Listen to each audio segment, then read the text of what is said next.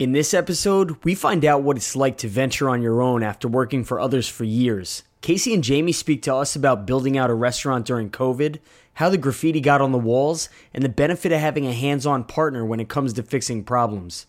This is on the record with the Blind Rhino. So I don't know if you guys remember, but I met one, at least one of you, three years ago at the Wing Fest at, at the Empire City Casino. The Westchester Wing Fest. The Westchester oh, Wing that's Fest? Probably me. Okay, so we Yeah. we actually I think both of us met Yeah. you, and you were doing the the sugar. Yeah, Togarashi right? brown sugar. Yeah, yep. we were doing yep. those wings. Yep.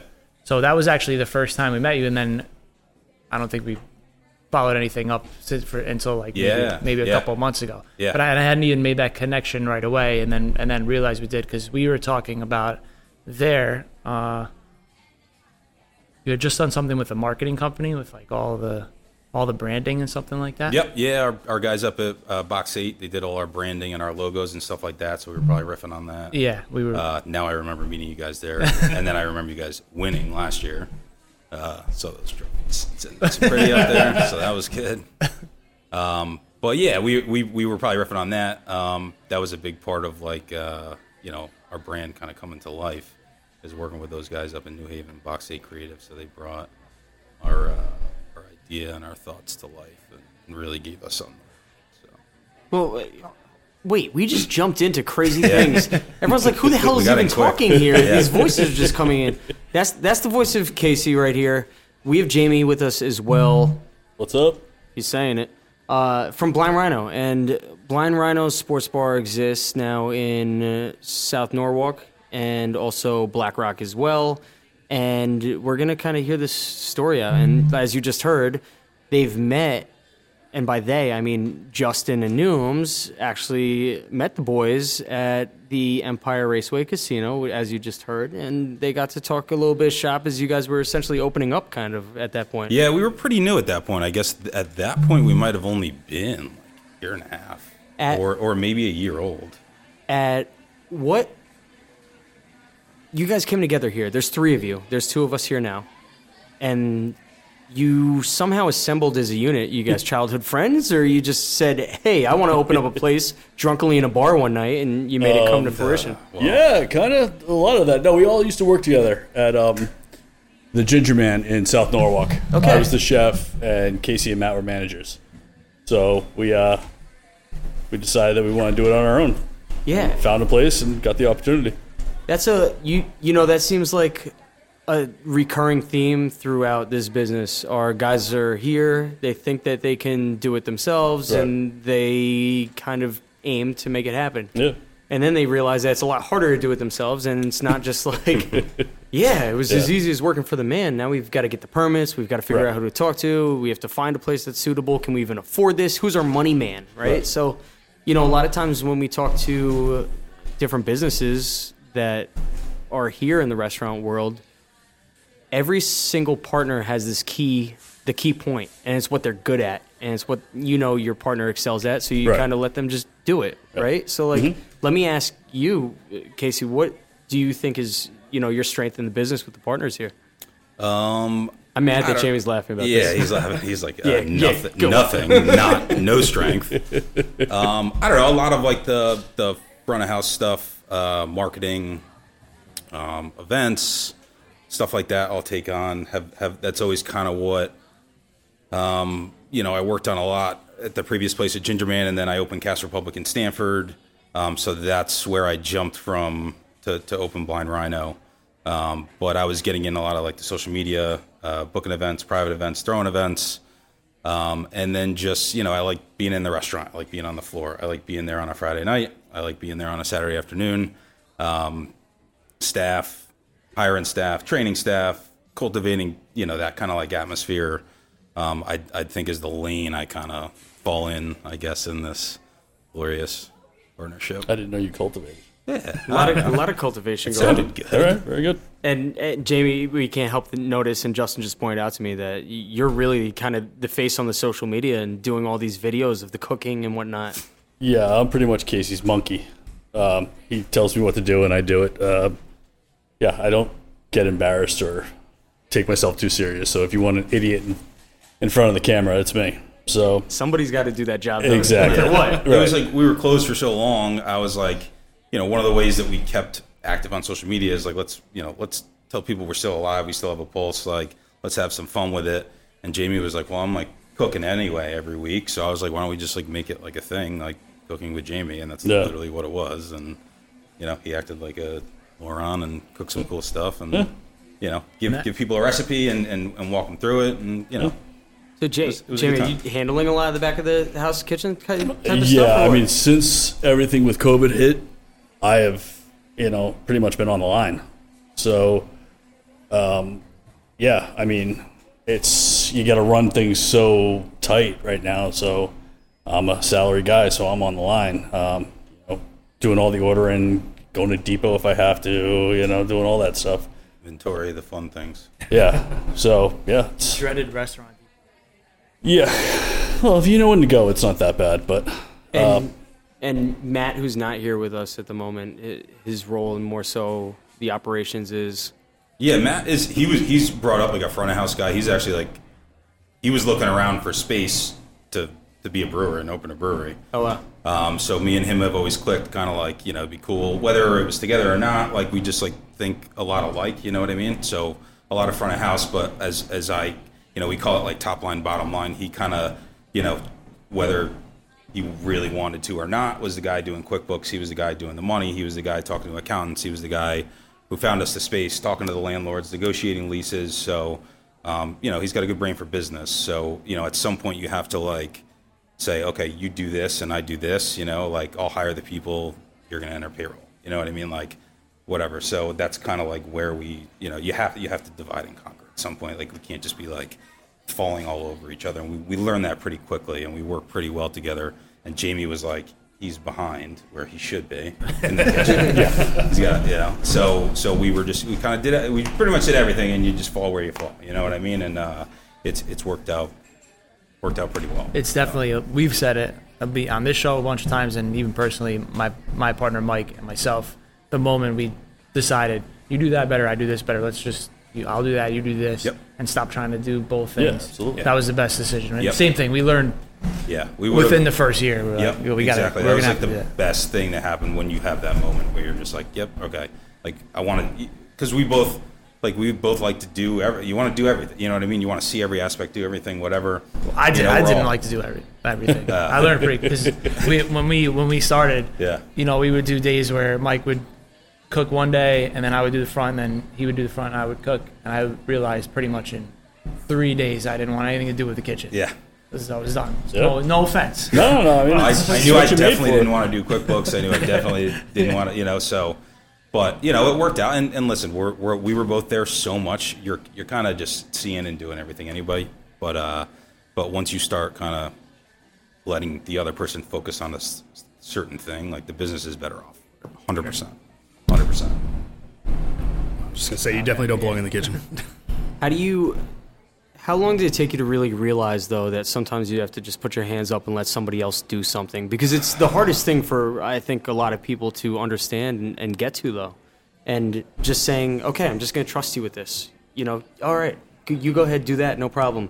And then, furthermore, when whatever the task was is carried out, just being like, cool, I would have done it differently, but whatever, same thing. Yeah, I don't know. That took a that took a while. I'm still like not great at delegating and, and doing that and like kind of like letting go of stuff. But like again, gotten better at it. Have to do it. You know what I mean? So that's again another like evolution of the business and where it's gotten better. Like we we've got our manager in each location now. You know what I mean? Um, you know, we've Jamie's got a guy in each location on the line. You know what I mean? That he trusts. Like you just you have to, or else you're going to drive yourself self nuts. And and at some point, you also want to work on the business and grow that side, the other side of it. But um, yeah, that was a, that was a learning lesson we had in in BlackRock uh, as we opened. Was kind of like we were just like, okay, now we have to like let everything go, and it was it was a good learning lesson for all of us. That kind of like you still gotta like be on it like hawks, and because that's when we are like, we got two locations, we got team everywhere, like let's go, like let's keep expanding this thing and growing, and then it's like restaurant number two, you still got to be all over it. We may have let it go a little bit, and then it was kind of like right before COVID, we were kind of reining it back in and ready to like go crazy that summer, and then COVID happened and whatever. But um, you know, it's it's it's a just getting back to that point. It's a it's a balance and it's a constant uh, learning lesson is is to let it go and let other people do it. But when you do that and they succeed, which is the whole point of that, um, it's great. You know what I mean? And and you're better off for it. And still it's trust. When you um, you opened in, in Norwalk, right? And how long in between before you opened in Black Black Rock? Uh, to the, so October 2016 was Norwalk. June 2019 was BlackRock. Yeah. So like three years. Like three. When you opened in Norwalk, did you have the intention to open a second location, or was it just the one and then? Not at the, well, not when we opened. No, of course not. We just wanted to get the doors open and people in there. Okay. Um, so that all came. I mean, yeah, there was a plan, but not right away. yeah, it wasn't like we knew we're doing this on the next or whatever. We were all just like, yeah, if this goes well, like let's open a million blind rhinos. You know what I mean? right. Like that's great, but it, it was to Jamie's point. It was very much like let's do this right from like the jump, and then and then see what it can kind of like turn into. So what was the spark that that, that made you decide? When was it that hit that said, okay, now's the time to do a second location? Was it a number thing? Was it a ready to go thing, or was it like a real estate deal? It just was like we saw. I think it was kind of that like second full year. We were just like we hit like a stride. Like the first year, year and a half was like tough. We uh, even had friends be like, "Good luck in that spot." Like no one succeeded. Sounds familiar. luck.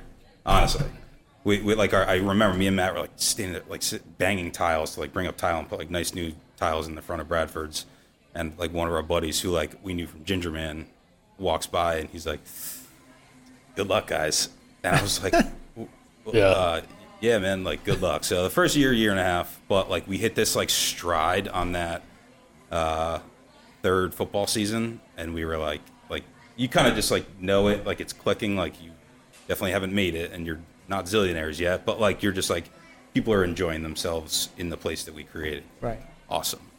Let's start. And that was like a, a team, you know, Jamie, Matt. We were all kind of. That's when you start thinking like, we can probably do this somewhere else. in creating another space or opening another space too, you have to really be making sure that your mechanics of the first place are just down pat too, so you could just duplicate the model over Yeah. and over again. Were there any hardships maybe opening the second location that didn't necessarily well not hardships in general, but specifically hardships that where one thing works in one location, the people are not as accepting of it in a second Um, location. I think the neighborhoods are are uh, completely different. I They mean, are. absolutely different. You get a packed bar in Sono and a packed bar in Black Rock, and they're not anywhere near the same people. So that was a little hard for us to figure out the neighborhood because we were the new kids on the block. Black Rock's a very tight knit community, It is. And it's you can't just walk in there and be, "Hey, we're the Blind Rhino," and people care. They don't care. So They didn't care in Norwalk. They're definitely not going to care in Black Rock. Right. So we had to. That was the biggest thing. Was just a different clientele. I mean, it is a 180 from Norwalk. So we had to adapt. But other than that, it's still a, it's still us. It's still the same food. We didn't change anything. It's me, Matt, and Casey. So And I'm not suggesting that the integrity of the business is at all di- different by any means. I'm just saying that sometimes, Right. you know, having a shuffleboard in one spot might not actually work in, you know, the other Yeah. town, for example. So that's a great Yeah. point. Is is that was one of the things is like the games. That is like what one of the things we made our name on in, in Norwalk, and it sounds like silly, but we had shuffleboard there, we had golden tee, we had darts, uh, and we had foosball. And like while me and Matt are like running around this empty space, like spray painting where things are going to go, and that's going to be the kitchen, and that's like literally like the, the space was completely empty. So we're kind of like the brainstorms, the one of the fun stages. Um, but we're trying to like squeeze in shuffleboards, and we're just like, well, we can't put a golden tee anywhere, and we barely got one dartboard there. You know what I mean? So we kind of like moved a little outside. We put a bocce court outside, but we had to keep that kind of like those games alive because that is something that. Um, so we had to make a couple, uh, you know, hard choices there because then we're like, that shuffleboard takes up, you know, eight seats. You know what I mean? Right. Um, or just like, you know, when you want to open it up for like a cocktail party, like that's like 15 people. So Let me it's a tight space inside. You saw it.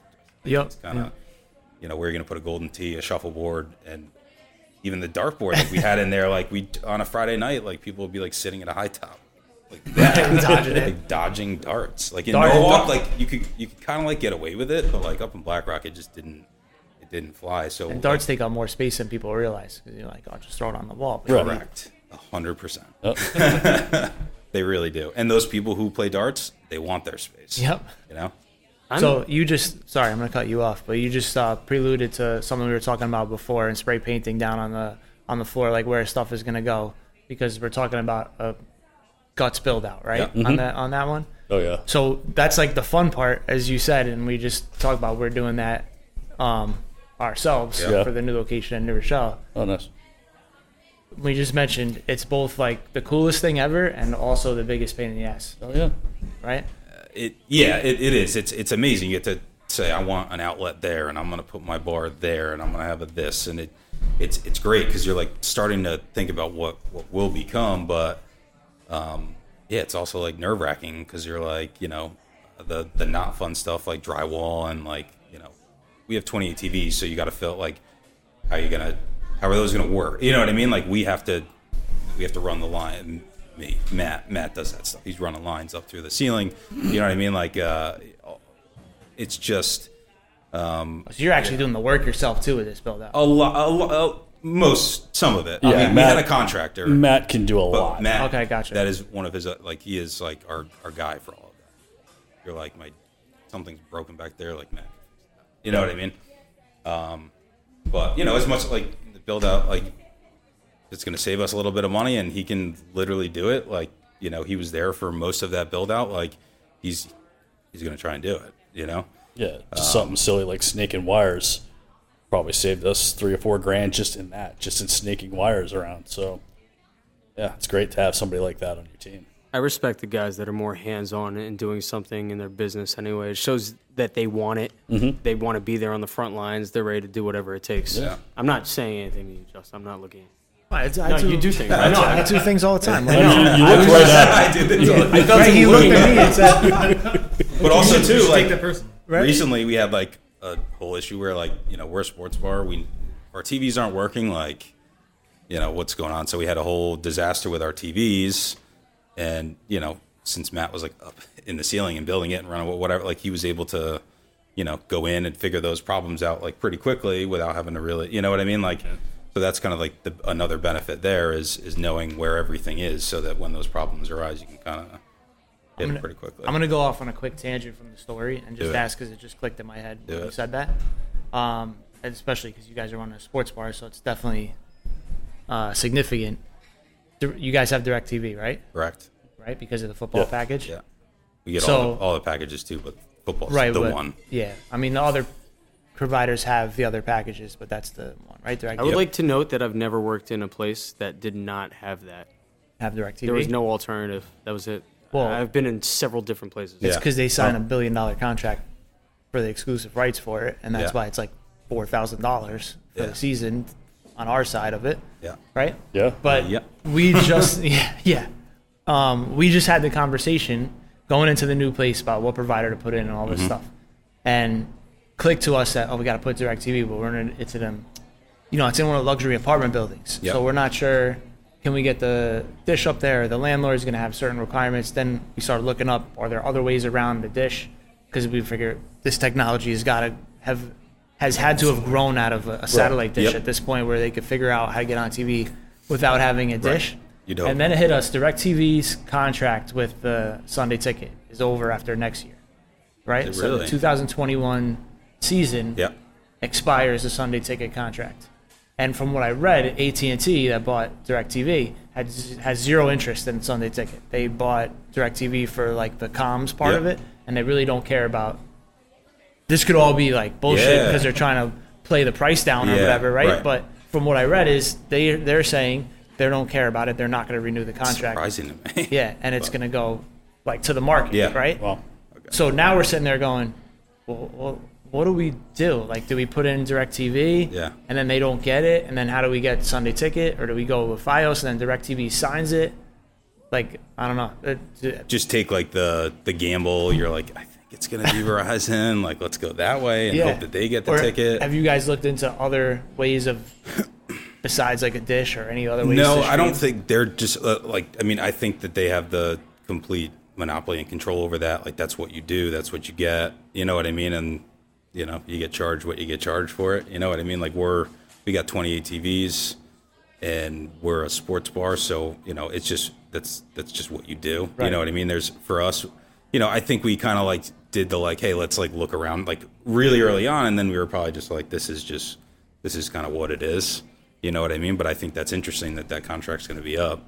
You haven't uh, gotten into any of the streaming, like, because then, I thought, like, let's put smart TVs everywhere. So Yep. at least if we got a stream or download an app or something, we could go onto the TVs. But uh, So I think that that's a capacity thing, and I think that they like that's a if it's we haven't really looked into do, doing that and like the legality behind it. right, But like if you if we were to like get the home version of the fight and like stream it on the TVs, I don't think that's it. And we've never really like kind of dabbled with that. right.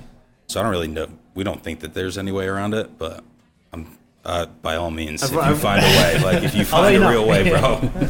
I, I- I, I've promise worked you. for a couple Jamie's Irishmen. wife will be happy to not see that bill anymore. The Is, isn't it crazy how they bang you out for those like the capacity things on, especially like the fights are are Yep. are wild. Yeah, you'd be like blown away at how much that May- Mayweather fight cost us. Yeah.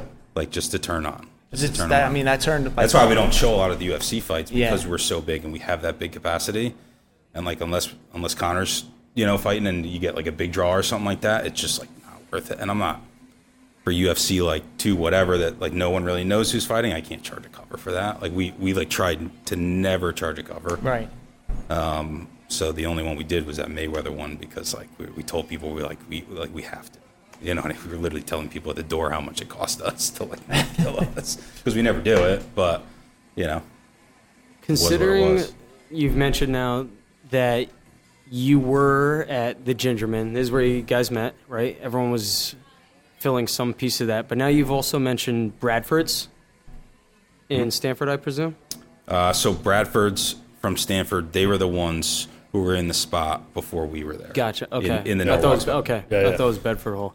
Uh, and then you've mentioned Cask Republic as well. So y- you're not a stranger to this industry by any means, which is what gave you the extra power to say, all right, we're going to go do this thing on our own.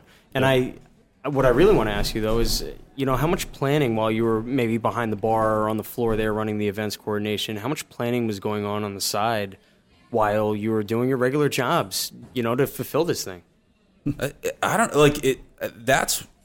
I think it's like a lot of like the you get to a point where you're like, I think I can do this on my own. And then like when I went to Cask Stamford, like I was just doing a lot and taking a lot on myself, and that's when I was like, hmm, like maybe, like I'm doing a lot of this stuff. Like maybe I can I can do this. Maybe you know I can see myself doing this in my own spot or my own space or doing these things for myself. You know what I mean? And I'm sure Jamie's a little bit different. And I know Matt at one point was kind of going the brewery route. He's looking to possibly brew some beer and he's looking at spaces to do that.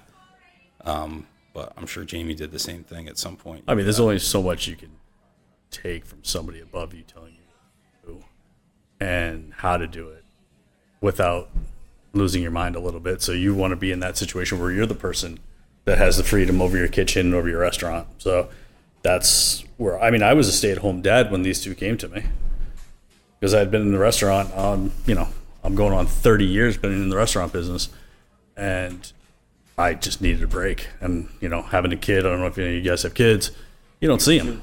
You just don't see them when you're in this business. So I had the opportunity to be a stay- stay-at-home dad. So that's what I was doing. And these two came, said, "You want to meet for a beer?"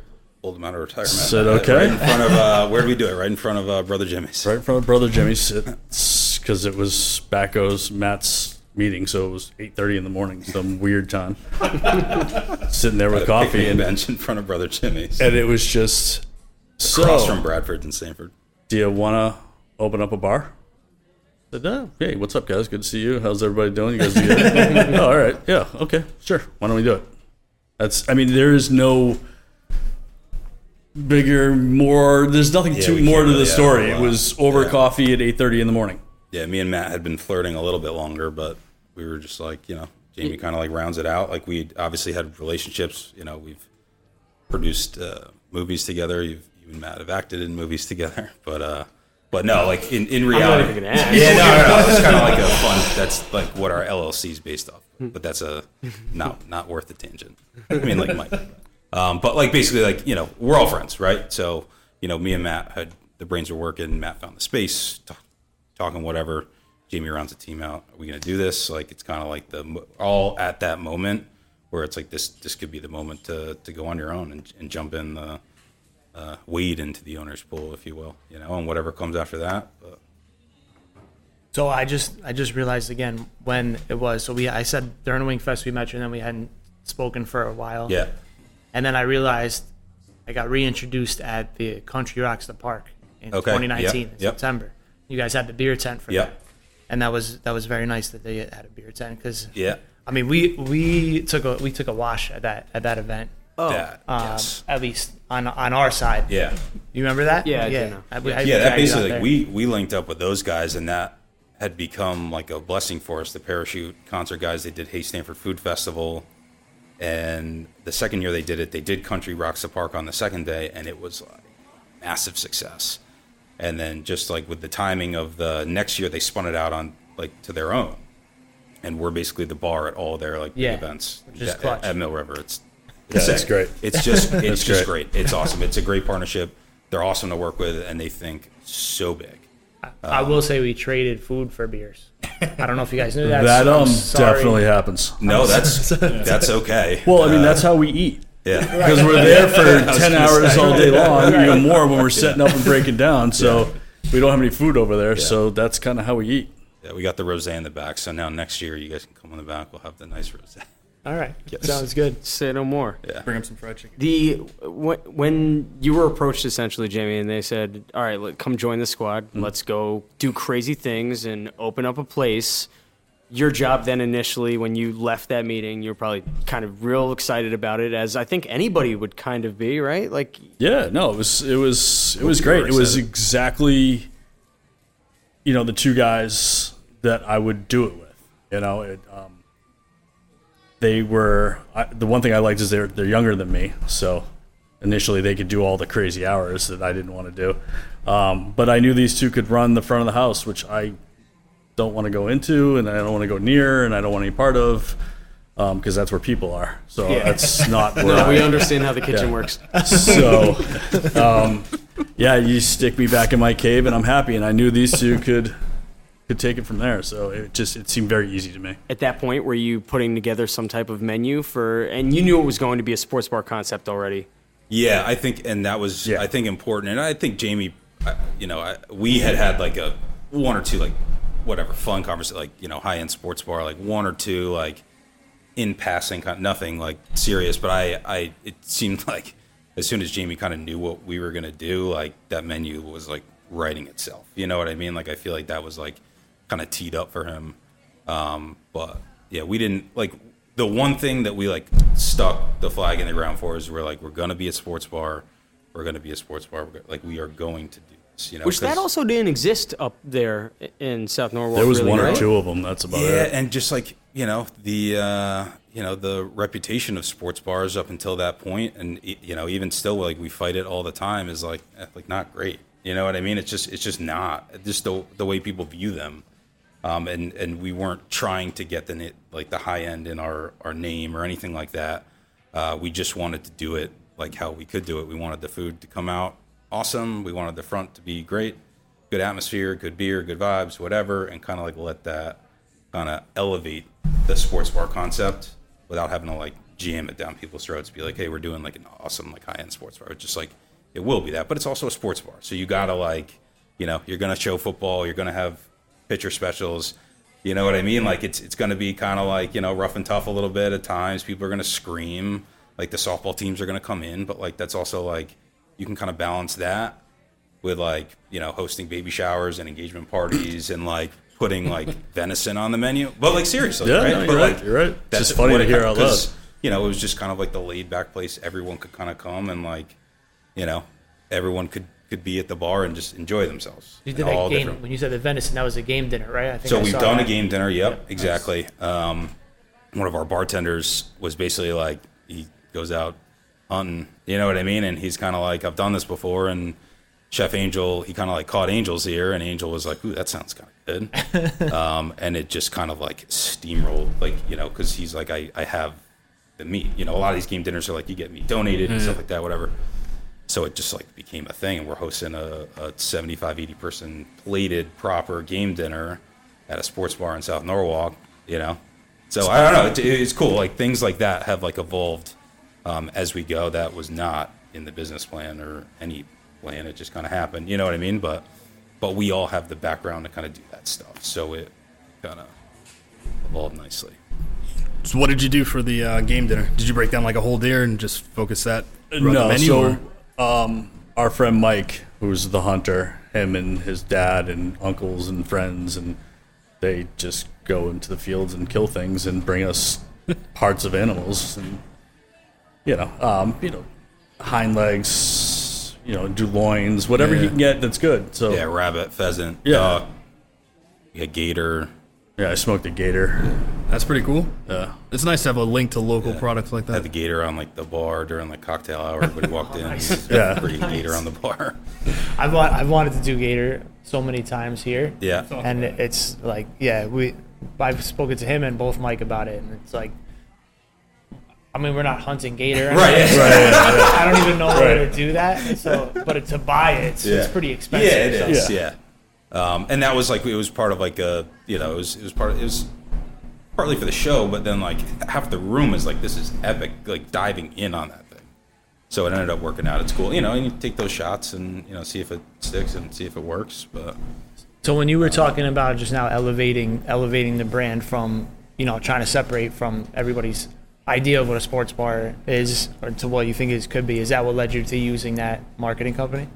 Yeah, so that was kind of like one of the reasons because so uh, Box Eight they did they worked with the previous company we worked with, so they worked with Cask Republic, they worked with Gingerman, and they were just starting to like you know branch out and, and do a lot of different stuff, and we were just like we've worked with them, we had a reputation, uh, rapport with them, sorry, and uh, and you know we were operating on the shoestringest budget of all time, and just like writing in you know that part of the budget like made us all like shiver, but you know probably not something most would do and spend the money on that, especially for what you're doing there.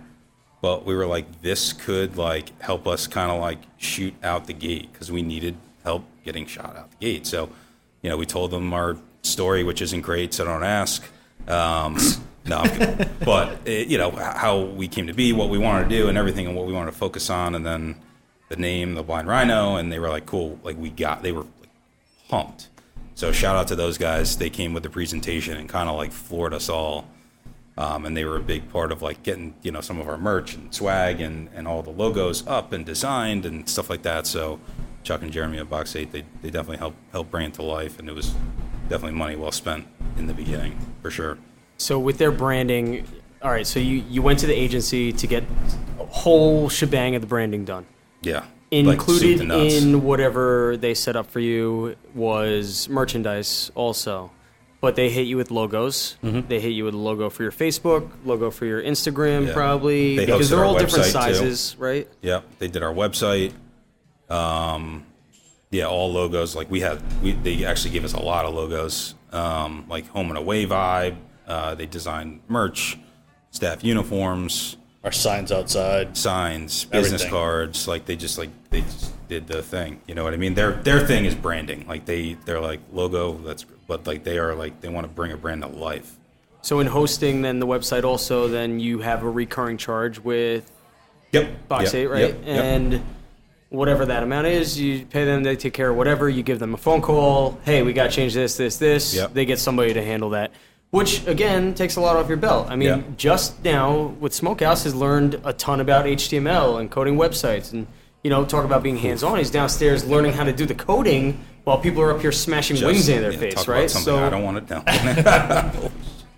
That's epic. it's it's interesting because when we're all working in our different fields in our areas of expertise there's some things that we can learn and we're willing to take a little bit of time to learn but then you can't be everywhere at once fortunately you have got a partner to fill in other things while you're you know downstairs doing coding classes or whatever it is but you know being able to shell out the extra little bit of money to get the branding done and people don't realize how much it costs either. Like, just we did the logo. That was the cheapest invoice you ever seen for graphics in your life, probably. You, you didn't charge enough, but Yeah, I know. Uh, but sure enough, people wouldn't look at this like something important. But then if you look down the street at, you know, 15 restaurants or whatever there is there, you look at some of these things that are almost careless in, in the logo. It's not something that's memorable. Right. It's not something that looks professional enough. And it makes you second guess do I want to go in there? I don't know if that's the place for me. Yeah. Uh, when it comes down then to taking the logo that they produced for you and putting it into the Blind Rhino location, at what point or ahead of time did you know that you were going to start graffitiing walls up a little bit? That's actually a pretty decent story in itself. Um, I've got a little bit of time. Yeah. Um, so basically, so shoestring back to shoestring budget. Like we and like I can't tell you how like money well spent with those guys. Like that stuff does cost money. That is a big part of your budget. Money well spent. We would do it again and again and again and again. Um, but other things we were trying to not spend money on were painting and anything that Matt could do, he would do. Anything that I could try and do, um, I would. You know, Jamie, like we would all just like do what you can. Let's see where we can save money. So painting came across the desk, and we were just like, you know, my dad was a contractor in Westport, build houses. He's got painters, this, that, and the other thing. But like, those guys are painters, and they've been around for 25, 30 years, so they cost what they cost, and it's a fair price. And There's we a started- lot that goes into painting apparently, which Oh, I yeah. didn't realize. Yeah. Absolutely. and like it's that's important like you know what i mean like it might sound kind of but like there's a reason why like we're not all like painting the next smokehouse like justin's not going to let us paint smokehouse like it, there's I don't know, there's if a you come with a cheap enough price. it yeah might- true oh, well we got a guy now so we'll, we're about to get into that but um but this this guy jackson was a friend of a friend um so we're looking for painters and you know we've got we're having people help us get like the pipe that we have behind the bar was found down by like the river in Norwalk. Like we got like fittings coming from like you know boat yards and stuff like that. We're just like gathering stuff. So um, that crew of guys, they were like, "Yo, our guy like he, he paints," and we were just like, "Okay, like okay." The the prices we're getting are just like up here. And he comes in and he's like, "Yeah, I can do it for this," and like a little bit of help from like you and you. a um, joint and IPA, got you. Yes. Um, that's, I think that was his first paycheck. So, so whatever, great price. We got a painter, awesome. So, you know, and he's young, he's energetic, he's like, I'll, you know, do whatever. He's helping like do others. He's sanding tables down. We're like, we didn't ask him to do that. He's like, but I'll do it better than you guys, so I'm gonna do it. Sick. Um, so, you know, we start to meet him, and he's like, yeah, you know, and I'm, I'm a graffiti artist, and we're just like, like on the real, or like you just like kind of like do it, and he's like. I'm a graffiti artist. Been So we're like, arrested "Oh, four times. kinda yeah. So we're like, that's kind of cool. And we're just like, we're like kind of like looking around and we're just like, uh, where we took the jukebox off, I was like, you, if you want to do like, thank you for painting this whole thing gray. That must be so boring to you as like a graffiti and like bright colors, um, all that stuff. So we were just like, you want to like do that, like make that your piece. We were just like, yeah, that like Jackson put his mark on the place. So he did, and it was great. It was super cool. Um, and we were like, all right, like you want to do another thing? And then he was like, yeah. And he's like, can I get a job? And we were just like, what, like as a graffiti artist in the Rhino? And he's like, no, waiting tables. And we were like, okay, like, yeah, you know nothing, but like he was nice and energetic, and his work ethic was like the things that you can't teach. He had every single one. You know what I mean? So I was like, yeah, I can teach you toast, and that's that's easy. You know what I mean? So like he uh, he was like, all right, cool. So you know, very green, whatever. But he started working for us, and then it turned into like you know, then he would paint another piece, and then he painted the doors uh, on the bathrooms, and then we took one off because late night in South Norwalk, so that went away. Um, but then we did this whole like uh, event for Arts Fest, and him and a bunch of other artists painted the stage, and it just like turned into this thing. And then all, all of a sudden, he started getting like work from waiting tables and being like, I'm a graffiti artist, and people are like, oh, like, and he's like, there's my work, and they're like, oh, you know, whatever. So it just, and then now he's he's got murals all over Norwalk. He quit. He quit on us now. He did. So he was just, he's basically like, I'm getting too busy. Like I can't. Yeah, he used us. Yeah, he used us. It's great. No, we we absolutely love Jackson, but it was the most organic because people are like, oh, graffiti, like that's cool, and it is cool, and there's a lot of places who use it, and it's great. You know what I mean? But like ours, like has a, a really cool story to it uh, with a with a cool person, and he ended up, you know, we gave him all. You saw Black Rock, that, that was just Yeah. like Jackson. You know what I mean? Like a lot of it, um, you know, in different. And he did that. He just did a sports mural on the patio up there too. So it was kind of cool, cool story how it evolved. So that's kind of where where where all that came from. I like the graffiti look too. I mean, we started doing a couple, Yeah. a couple pieces. Yeah, it's great. It's Yeah. it's it's fun. It kind of like takes it a little. Yeah, you know it what I mean? It gives you like, the casual vibe without Yeah, having to really kill Right. it too much. And Yep. Yeah, and some people go crazy with it. Some don't. Ours kind of like turned into what it was. You know, and you know, I don't know. It's funny that you say that he started doing more work and turned into more work and more work. And it seems a lot of times, you know, for me, for example, who does graphic design work, if I post something onto Instagram, eh, like people know I do graphic design work, but if I post something on Instagram that's graphic design by me or design, whatever you want to say, all of a sudden people start jumping in the inbox. Yo, I actually need business cards. Yo, I need a logo done. Yo, I need a flyer done. That's great. And you realize that, you know, that consistency and being up and out in front of people just almost gently gives them a little tap on the shoulder reminder to say, oh, yeah, I, I need to do that. I've been meaning. Let me just reach out now. And uh, where you're saying that he, he was just waiting tables and then started crushing it to the point where he's just talking to people, meeting people, and getting work off of it. And, and mind you, right behind him, he's like, yeah, you see that wall? I did Yeah, a whole bunch of That's literally what he would do. you know, he's, he's cool. Got was something to market right there in hand. Yeah. And uh, I guess I'm really leaning towards just being in front of people with something over and over again to fortify the idea of what you do. And you've got like 3,000 something posts on the Instagram account. And it's, you know, you're throwing in there award winning wings. How many awards have the wings won now? There's a few. 15. See, 15, so, I yeah. mean, so like, yeah, they're award See, winning and you were looking wings. at my trophies. We only have two of them. Yeah, but we hunt those. Man. We go after it. That was we. That kind of like turned into like an escape for us. You know what I mean? Um, but yeah, it was just you know we went up to Buffalo. We went to the National Buffalo Wing Festival. Won two awards up there. it turned into an escape for you. You go to Atlantic City, I go to Poughkeepsie. Okay, that was a, Yeah. Uh-huh. that was one weekend. I put us in two wing fests. So basically, between championship weekend and Super Bowl is when a lot of like wing fests are. You know what I mean? So that su- that Saturday, but like basically Pro Bowl week, like we're gonna be dead because everyone's gearing up, whatever.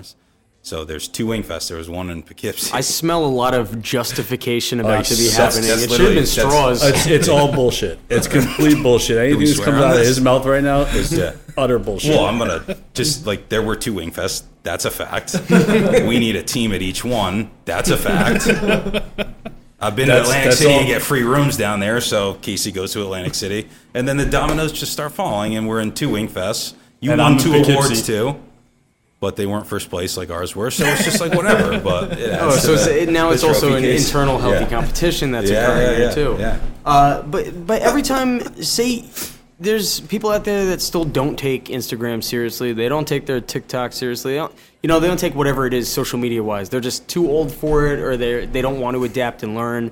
And now having three thousand posts on there, though, can you gauge? The return on investment with putting those posts out there so heavily? Are you getting people coming in saying, "Hey, I just came here for this specifically. I saw it." Yeah. Justin actually just teased raised his us hand. up on that one. But yes, but so yeah, and, and I, you know, to your point, not everyone's out there, but we were just like, this is a free mode of marketing. We didn't hire any PR firms or whatever. We were going to kind of like do it all ourselves. Um, so we use that as much as we can. Um, but yeah, there have been times where I'm like, these these people are here because this is what we're doing, and we're selling the sandwich because that's what we're doing because people are like saying it, right? um, or if you, know we were doing these like two dollar beer nights of like these like sought after beers, um, and and they were just only on social media, so that's how these people were finding out, and the bar would be packed. You know what I mean? You're giving fuzzy baby ducks away for two bucks, like I'd hope people would come for it, but like that was something where you're just like you put it out on social media. This is what we're doing at five o'clock. Bar fills up. Okay, I guess it worked. You know what I mean? So sometimes like that, and then sometimes you don't really know. Like we did a '90s night, and we didn't do a whole lot of social media for it, and the place got busy. So maybe that's a word of mouth, um, or maybe you know a post took off. Like maybe somebody else shared it, you know, and I don't really track that stuff too far down that line. but maybe that's how it happened, or maybe a blog picks it up. I don't know, but like, um, some we see, some you hope people are seeing and they're coming in for it, whether they tell you or not. I you- wouldn't know you came for the meatloaf if you didn't tell me, but you came all the way from Marinette Marinette for that, and that's that's cool. That was the hand, that was the hand raise. Yeah, that was- yep, that was the that hand the raise. hand raise. Justin saw the social media post and then decided to go in and try the meatloaf. Ma, that's Jamie's meatloaf, man. It was phenomenal. Oh, by good. the way. I'm glad. I'm. Yeah, I, I didn't know where that was going. Oh, good. Yeah, I did. So I was comfortable saying that it was yours and your recipe. are you dumping money at all into the social media as far as local advertising and whatnot too? So or- we uh, we like st- once COVID started, we like kind of stopped that. Um, well, everyone clipped Yeah, everything when COVID came. Let's analyze. Let's figure things out first. Yeah, man. Totally. Yeah. um, so we clipped that, um, and almost all of anything we were spending money on in regards to that. Um, but beforehand, every event we would do, um, if I could get like the twenty percent text on the thing and like able to boost it, uh, we would boost most of our events. We were doing game dinner, boost it. Uh, New Year's Eve, like the big events we would do, we would we would boost them. Again, something I'd love to learn more about, but I think I kind of know how to target and whatever. Um, but yeah, we would we would throw some money behind it, and a couple of them we could see the that it was getting out there, and and you see the shares and the engagement and stuff like that. I like using the boost for something specific where mm-hmm. you can actually see, like, buy a ticket for this thing. Okay, Yep. you saw the ticket come in, and you not- you know those are the those are the same type of Yeah. things that we'll boost an ad for, you know, on on Instagram. Because other ones are kind of like I don't, you know, if you just boost a normal one and trying to get people Right. to just see you, If I I don't know. boost the meatloaf picture, like what you know what I mean? Like I don't know. I mean, and that Like- worked all by itself. Yeah, exactly. Even so that's against my that's wife. probably organic, but like something like that, we do this uh, beer event every year, the Blind Beer Awards, sell tickets to it. Uh, so that's something we'll boost. You know what I mean? And a picture of like everybody from the year before looks good out there. Buy tickets here, boost it a little bit. You know, and and that usually helps kind of get you over the hump. Usually, They'll they'll say the they quote unquote air quotes. they'll say too though that if you're going to dump some money into advertising and you're kind of targeting specific people on your own to some extent, you don't have to dump a lot of money in. You could dump a few dollars in and just see instantly who's clicking through Mm-hmm. that. You could see if they're not clicking through that. And if they're not clicking through, there's a fucking problem with the ad. Yep. And you got to pull it and redo it and then reapply the same values again and then see if your click through rate goes up a little bit more. And then when you're happy with your little split test that you've done yourself, then you can say, shit, this one's actually converting. It's getting people to like our stuff or sign up for our, our email blast or whatever it is. And then you go, sure, let's dump a hundred bucks into that thing Yep. and we'll see some return come back. And you know it's dangerous too because I'm just looking on the back end of us utilizing it a little bit here and there, and then you could see the money pile up that you're spending on ads day in and day out. And if you're not seeing the conversion rate with the sales coming in, Yeah. it's like, fuck am I doing? I can put this somewhere else. right? You know, Or like you said, do split ads, test an ad here, test an ad there. You know, kind of take the uh, take the temperature of what's working and stuff like that. But you know, to your point, and I wish I used it more, but like a lot of the data is kind of like right there for you. It you know what I really is. mean? Yeah. It's like you're, it's just it's there. So you know, it's it's on us to to to utilize that, especially once you start spending money. Um, that's important. So you're not just like boosting a picture and you're just like, well, I boosted it. There's going to be um, so many people are coming in because I boosted it. Like Right. it doesn't really work like not that. Because I've, yeah. I've seen a couple, and and I started taking note of certain things that weren't working on the boosts, and some just like don't. I'm like, no engagement, no shares, no nothing, and you're just like, okay, that's that's not what you boost. You know what I mean? So you just mentioned when COVID happened, you clipped everything pretty much, just slowing it down completely. Well, I was gonna, yeah, I was gonna say so the country rocks the park thing. Yeah.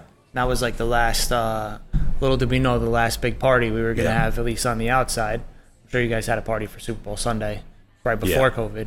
We didn't because we had a fire on Super Yeah. Bowl Sunday. stop it. Yeah, it was. And little did we know that was the least of our problems, as I've been saying. as I've been saying. Where was the fire? here, Kitchen? it was here. Like the smoker went up. We had oh, br- so Super Bowl Saturday night before Super Bowl. I mean, I've told this story a bunch of times now, but Saturday night, you know, we had everything done. We had finished our wings because we smoke all our wings. So the smoker's been working for two weeks nonstop. We had like twelve briskets in there going for Sunday service. We had all the trays going out, working overnight, and just grease got in the firebox, went went up, and we got the call like three o'clock in the morning. It came back down. I was like, today, really, To- fucking today. Oh, I was Oh, like, like pre-orders and everything. yeah, Yeah, obviously you did. I know you did. yeah, it was like a packed ass day, and that, you know, so that was that. Obviously, we lost our Super Bowl, so Yeah. that was crazy. And like I said, that at the time we thought that was our biggest problem of the year, Yeah. and it didn't even scratch the surface. So, you know, we were closed for like 11 days. Luckily, actually, we were cooking wings. Sal's next door. Yeah. We were like taking the smoked wings and throwing them in the pizza oven, and the other restaurant two doors down, another restaurant over there. That's awesome. We were Oh, just that's like cool. That's Yeah, cool, man. That's cool. doing wings everywhere. So we got everybody that ordered wings got wings. Yeah. Nice. The other stuff, I was calling this other place in New Rochelle. I was like, "Oh, you got pulled pork left?" And he's like, "Yeah." I was like, "All right, I'm gonna pay for it and deliver it to this lady, Yeah.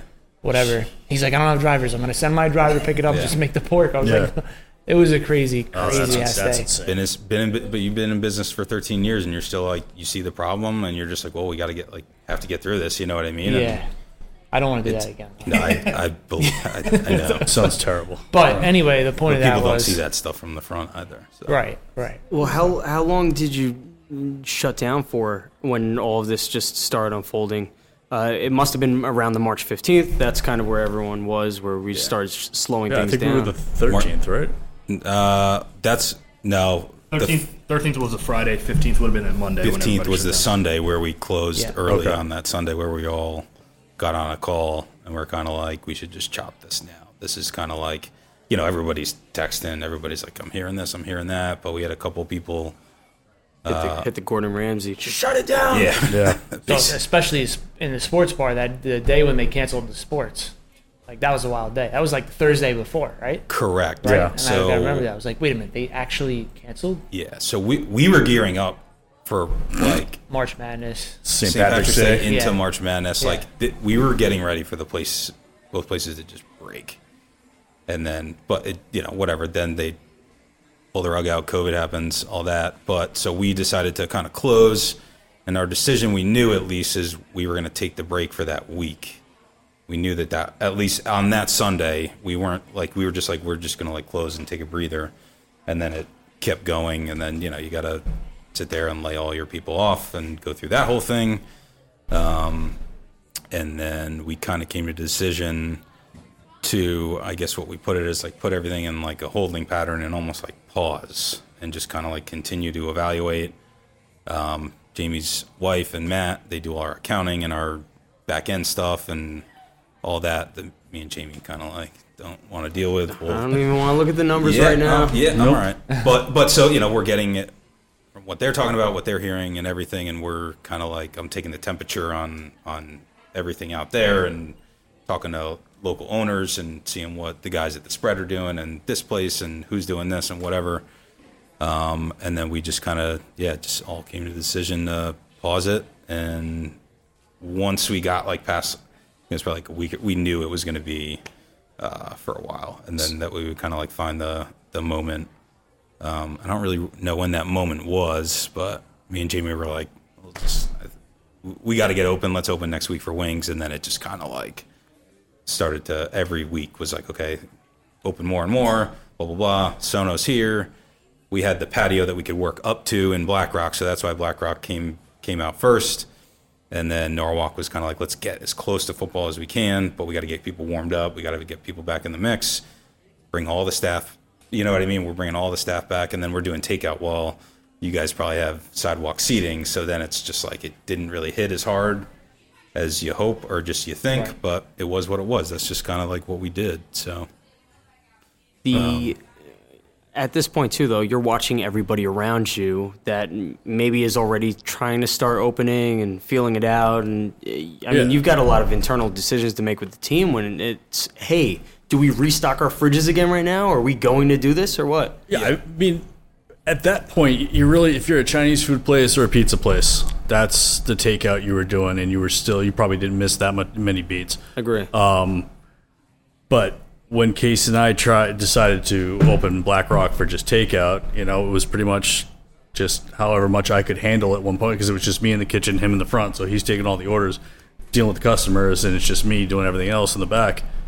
So as you know, I, I got back into my rhythm, and and added a couple more things on the menu and just doing everything from depot so I knew how much I'm buying and spending and and then as it lightened up a little bit more, we started putting more stuff on, brought more people in. A lot of you know, and then a lot of our uh, our employees that were still on um, unemployment just come in and volunteer their time, which was great. So they would come in and help out. I know we were doing to go cocktails. They would sit there and make to go cocktails.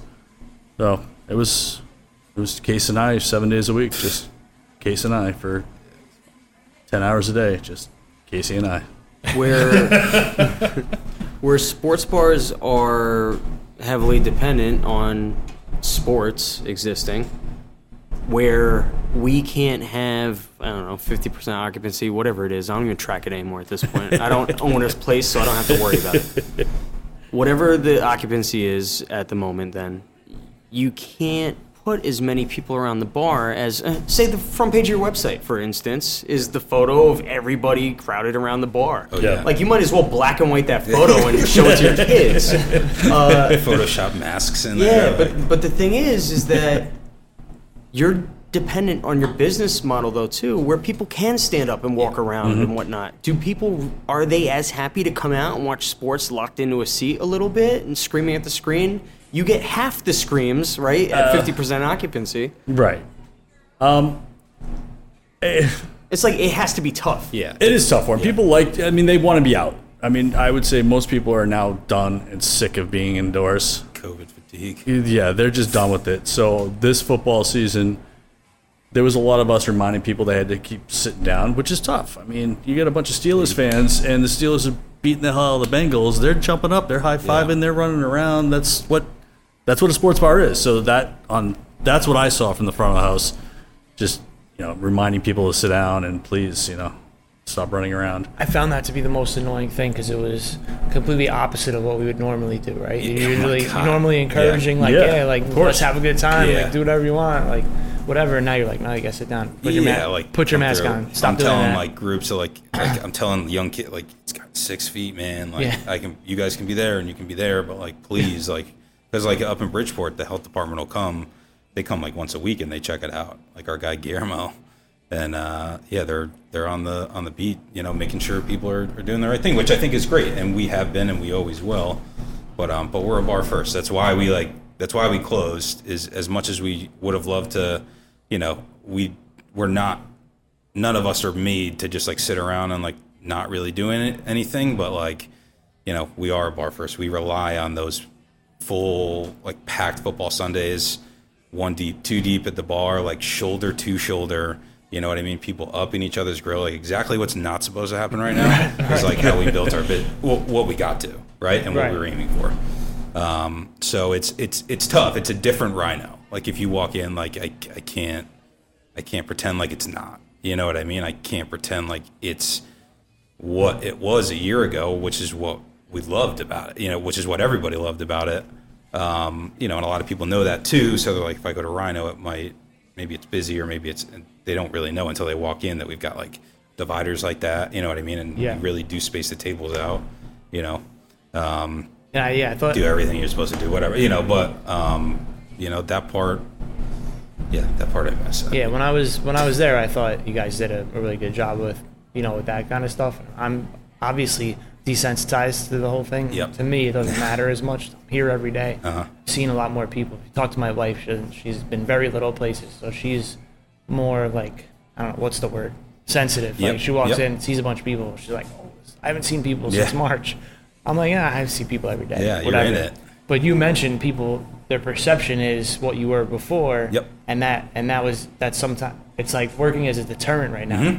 So you have to kind of convince people like, no. Yeah. we're doing a good job. And some people don't give a shit, Right. right? Because they walk in and they would rather you not be doing it for whatever reason, whatever. But you have to keep in the back of your mind that they might be okay. Well, let's say the person that isn't okay comes in. Now they're off put. They might not want to come back because you know you you weren't sensitive to you know their their thing, and that might even go past COVID, like whatever. They Oh, might yeah. remember that. Yeah. So it's such like a it's fucking weird. Yeah, it's tough. There's no like right or wrong answer, but back to the games, like people like walk in and they know that we have darts and they know we have people are playing foosball and stuff. And shuffleboard was a huge thing, so they just might think that still goes on and might think people are up and doing it. And like we actually shut those down. Like we haven't had a game like since COVID started because we were like that. We'll just feed it, right? Like we could police it and we can make sure that people are like this far away while they're playing, you know, whatever. Put the darts on the stage, but like it's just a lot, and then people are uncomfortable, right? They see Right. people bouncing around, chucking darts, Bud Lights, yada yada yada, and then it's just like even if we like block them off, you know, it's just it didn't seem worth it because we want people to feel comfortable when they walk in because it's a different Rhino, it's a different smoke. Like all these places are different versions of themselves right now. So Places that are dominant in their liquor sales have suffered the most, and what I mean by that are, are bars, bar forward bars, right? And they've suffered the most through this because obviously we know what comes in on a Friday, Saturday night where everyone's jumping around with the DJ in the background. You know, you're sardine packing the place as much as you can. So then losing all of that is like getting your legs taken out a little bit, right? And in saying that, are you concentrating on maybe different ways or things to focus on? You know, getting more people to place orders for takeout or delivery. You know, are you just using third-party services? Are you figuring out how to maybe get a delivery driver in there to get that going yourself, uh, just to make sure that you got the cash register still going? Yeah, well, yeah. It's it's food is is is a hundred. It's it's all the focus. It's everything we're putting out on social media. It's you know order, especially during takeout order on Toast. We did sign up with Uber and Grubhub. It's been good. It's not our favorite thing, but it's just like it's it's getting people our food right now. That's kind of like what we're looking at. Almost like tee it up as a marketing expense. That's the only thing we're spending on the marketing. Getting people our food, getting people happy when we come back you know think things will be better but it's it's food is the focus and we've always you know food's always been a huge focus for us um, but so have been big events and those you know are gone and the bar is gone so food's got to be like everything so that's kind of like what every you know we haven't really had to really make any like huge pivots on our business or anything we're trying to stay true to what we are and what our people want and what people are when they're coming are going to expect always um, but that just becomes like to the forefront, like smashing out there, like no more bar picks or you know anything that would promote. Event. All our events are like scaled down versions of our events, and just like it's tough. But food, food focus first, right, James? Uh, I mean, yeah. I mean, I'm not a huge fan of the Uber and all that stuff because, as you guys You know, don't, you don't have to say it. But Yeah, Once you- I, I, this could be just worms, and probably you guys will do an episode It's- on it. Yeah, it's we, we all know how I feel about it. So. Yeah. it's it's um it's it sucks, and we all know that once you put a lid on any anything that comes out of that kitchen, you, the clock is ticking before it just turns to shit. So, it yes, it's good to have. Yes, people like Casey said, people are getting our food, but in my head, every time I see an Uber ticket, I'm like, by the time that food gets to them, it's not going to be my food. It's not going to be our food.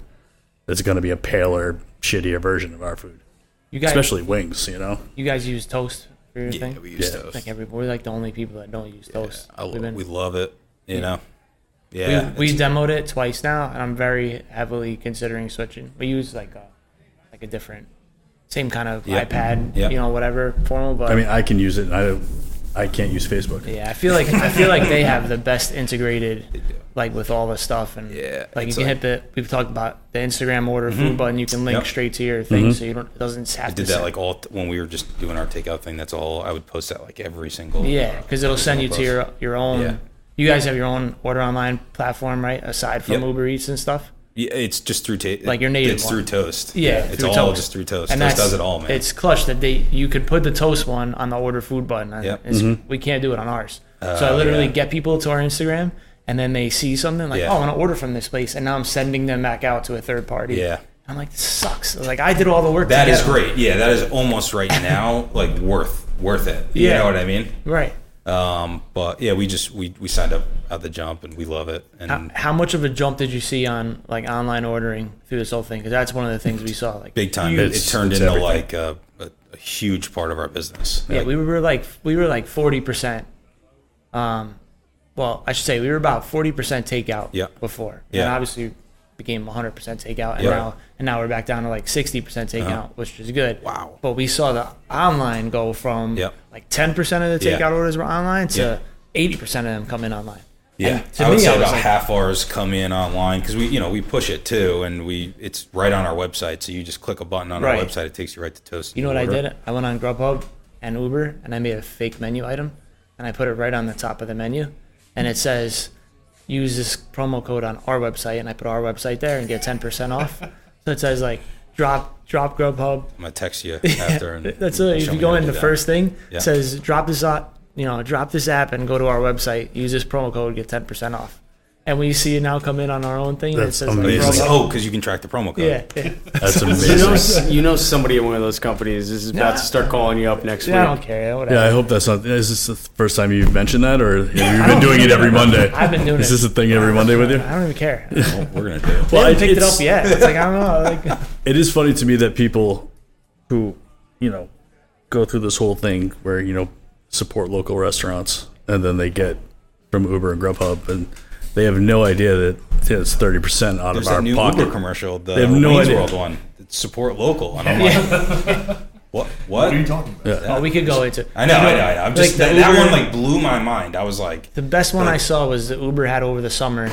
That they would give you an option to donate to your to your restaurant. Yeah. Right. Like they said, help your favorite restaurant. You someone would click that, and that's supposed to go to like us, right? So if they said, "Here's a little extra, give to your restaurant," so Uber would send it to us. Yeah, it would come on the Uber payment, right? But then they get this tax write off of like a billion dollars because they collect all the money from the customers Yeah. and then they donate to all the restaurants Oh, my and write off that thing. It's like, I mean, it's smart on their part, Yeah. but I was like, you know, I don't pretend. I was gonna say I can't I can't knock Oh yeah, right, exactly. exactly. it's got to be great to be Mr. Uber. I mean, you, you got to be loaded. All right, so what are you gearing up now for for the summer? How are you actively getting ready for this? Uh, we're out of winter. We're not in winter anymore. We're there. The doors are going to start opening up again, and people have cabin fever, and they're going to be back out. You probably have what fifty percent of your tap lines operating right now, or you exactly. got Jamie's, in both smi- Jamie's smiling the way I feel inside when I Yeah. talk, about, talk about April. Yeah, yeah, uh, yeah, fifty percent. And, probably and even like go up higher even when you open again, right? We we'll still let it like organ. We'll just we'll basically tell the the managers in each store like as you see volume come in, as you see kind of the taps rotating, as you see more people trying more stuff, just add as you like. You know, they have the freedom to do that. So we'll just kind of be like get to twenty four as you see right within the buying kind of budgets that you got, um, and they'll do that, and we'll trust them to do that, and that's that's easy. Um, Jamie's kind of had like we've had like an abbreviated menu. It hasn't been like nothing. Like you saw the menu; it's like a normal. But before that, we did like legal size, so we're getting ready to order legal paper and kind of get ready to build the menu back up and bring our burger back and uh, do a couple items that have kind of dropped or kind of come and gone on special and stuff. Is the meatloaf sandwich going to make the regular menu? It just came back. It is making the regular menu. Yes. So March first, we are um, we're bringing back. That's Monday. which Monday. We're bringing we're we're redoing the whole menu. Um, Norwalk and Black Rock have always had staples the same, but they have always a couple different things. So now both menus are going to be exactly the same, because we want people to, if they go to Black Rock, have the same stuff in Sono and vice versa. Um, the only thing that's going to be different is the specials. That's up to the guys in each spot. Those can be different, and you know if there's a good looking special and you want to come to Black Rock, you got to come to Black Rock because it won't be in Sono. And that makes know, it easier to just Yeah. streamline everything in Exactly. for you guys. So I'll be I'll like- be there for that meatloaf. Yeah, I promise. but it's just like you know, if something hits in Norwalk and whatever, like you know, let's keep it all at least the main stuff that makes just the, you you know, especially in the back of the house, like everything, it just makes it so much more uniform, easy ordering. You know, working both kitchens together, send some stuff up there, down here. You know, as far as prep prep lists, then you can cross utilize labor. It all kind of like works out, but um, you know, we we kind of like just like basically for all of COVID and been working, just kind of like getting by, like survival mode, I guess, is like kind of what we call it. So now, you know, I see the glisten in everybody's eyes. It's kind of like you can see the light, sort of, and you know it's coming. So we're all getting more comfortable in our own meetings to be like, all right, let's start doing things. So, you know what I mean? That like, you know, to get people in. We normally don't do brunch, but we're going to try just start trying stuff like brunch, wing nights, bring trivia back. We took a little pause on that. Uh, industry nights, stuff like that. Just like things to get people, but we don't want to start doing that, invest into it, whatever, if, if people really aren't coming comfortable yet. But we think around St. Patrick's Day, March Madness, I think that we're going to start kind of and plan for events in summer and outside and catering and Yeah, the nice. uh, those big Mill River. Those guys have some some stuff planned. So uh, you know they're going to bring al- bring us along for that this summer. So hopefully a lot of stuff in the works. yeah, the nice part is that quarter two isn't completely canceled this year, as it was last year. Yeah. So, and at Yeah, least we have be like a, we have an idea of like how to operate Yep. through this now. Yeah. So I'm I'm super excited. I Yeah, we're wait. kind of like, you know, we're still gonna do everything we've been doing and kind of take our time with it, but like can see the opening and kind of start getting a little more aggressive with what we're doing. So Jamie, Casey, tell them the website, www.theblindrhino.com. and they You're- could easily find you're Blind looking at Rhino. me. Yeah. What is it? no.